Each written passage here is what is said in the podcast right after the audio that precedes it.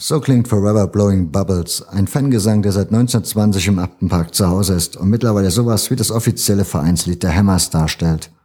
Hier gesungen von der Oi-Band Cockney Rejects. Für mich die Version, die stellvertretend für den Mythos West Ham steht. Denn die Irons zurückzuführen auf die Gründung 1895 als Fames Ironworks FC, eine Art Betriebssportmannschaft einer örtlichen Werft, sind der Verein des Londoner Ostens.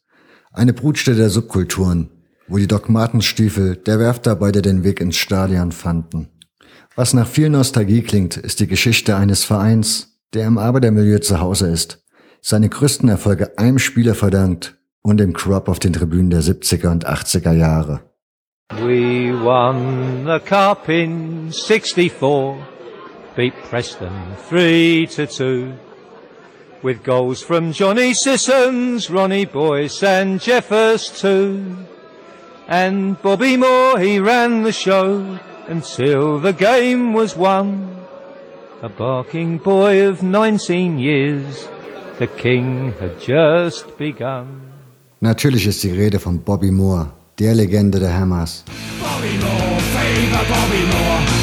Bobby Moore, favor Bobby Moore.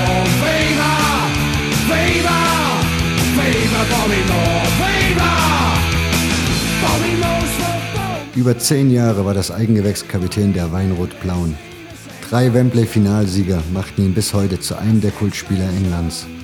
1964 gewann er mit West Ham den FA Cup, der einzig nationale Titel bis heute. Neben dem Platz gewann er den Kampf gegen den Hodenkrebs und wurde Englands Fußballer des Jahres.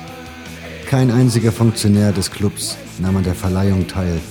Es sollte sein Verhältnis zu West Ham nachhaltig schädigen.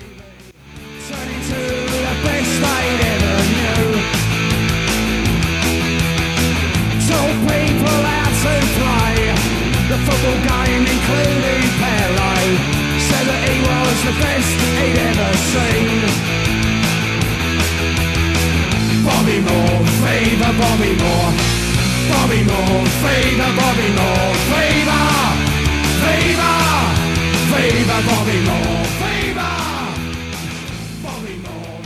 Die auf den Pokalsieg folgende Europapokalsaison endete mit dem Gewinn des Europapokals der Pokalsieger wieder in Wembley mit 2 zu 0 gegen den TSV 1860 München. Bis heute der größte Titel der Vereinsgeschichte. Sein Heldenstatus verdankt Robert Frederick Chelsea Moore, so sein ganzer Name, aber der Weltmeisterschaft 1966 im eigenen Land. Vor der Saison eigentlich schon in Tottenham gelandet, sorgt Nationaltrainer Alf Ramsey für den Verbleib bei West Ham. Der blonde Abwehrspieler, mit dem Auge, um ein Spiel lesen zu können, führte England zu seinem bis heute einzigen WM-Triumph. Unvergessen die Bilder der Siegerehrung, bei der Moore auf dem Weg zum Podest seine schmutzigen Hände abwischte, Königin Elisabeth II die Hände schüttelt und von ihr schließlich den Jules Rimet-Pokal entgegennahm. Favor favor.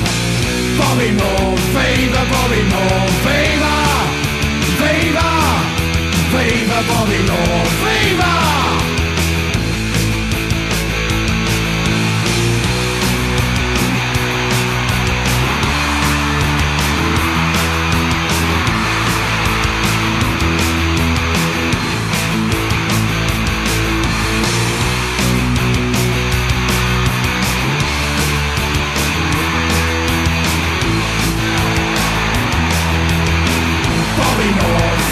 Bobby Moore.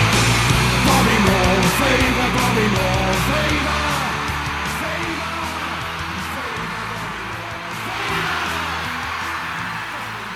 Mit The Business war es eine weitere Oi-Band, die ihren Verein und seinen Held bis heute besingt. Dass sich ausgerechnet bei West Ham regelmäßig mehrere hundert Skinheads tummelten, liegt daran, dass das East End die Brutstätte der Kultur ist. Die legendäre ICF-Firm, so genannt, weil die schweren Jungs in Zügen reisten, wurde schnell zu einer der bekanntesten Firms des Landes. Per Visitenkarte gratulierten sie ihren Opfern zum Treffen. Gigs der Rejects oder der Business, deren Mitglieder auch Teil der ICF waren, endeten Ende der 70er Jahre in Massenschlägereien. West Hams Ruf war gesichert. In den ausgehenden 70ern sollte West Ham noch zweimal den FA Cup gewinnen. Der in der Toto Cup Erfolg 1999 sollte der vorerst letzte sein. Seitdem kämpfen die Hammers regelmäßig darum, konkurrenzfähig in der Premier League zu bleiben. Nun, im Sommer 2016 wird West Ham nach 111 Jahren den Upton Park verlassen. Die neue Heimat wird das Olympiastadion in London. Die Leichtathletik-Laufbahn soll erhalten bleiben. Wird London eben genau dort die Leichtathletik-WM 2017 veranstalten. Doch die englischen Fußballfans, die in aller Regel nur reine Fußballstadien kennen, werden sich nicht groß umgewöhnen müssen. Dank mobiler Tribünen wird die Laufbahn verschwinden und West die Möglichkeit bieten, in Zukunft 54.000 Zuschauer zu empfangen. Mögen sich die Wünsche und Ziele der Verantwortlichen erfüllen. Der Abschied für die Fans dürfte sehr schmerzhaft werden. Ein Supermarkt und Wohnungen werden die Erinnerungen schnell verblassen lassen. Bleibt zu wünschen, dass der Club mit dem gekreuzten Himmel am Wappen seine Vergangenheit niemals vergisst. Cameron Harris.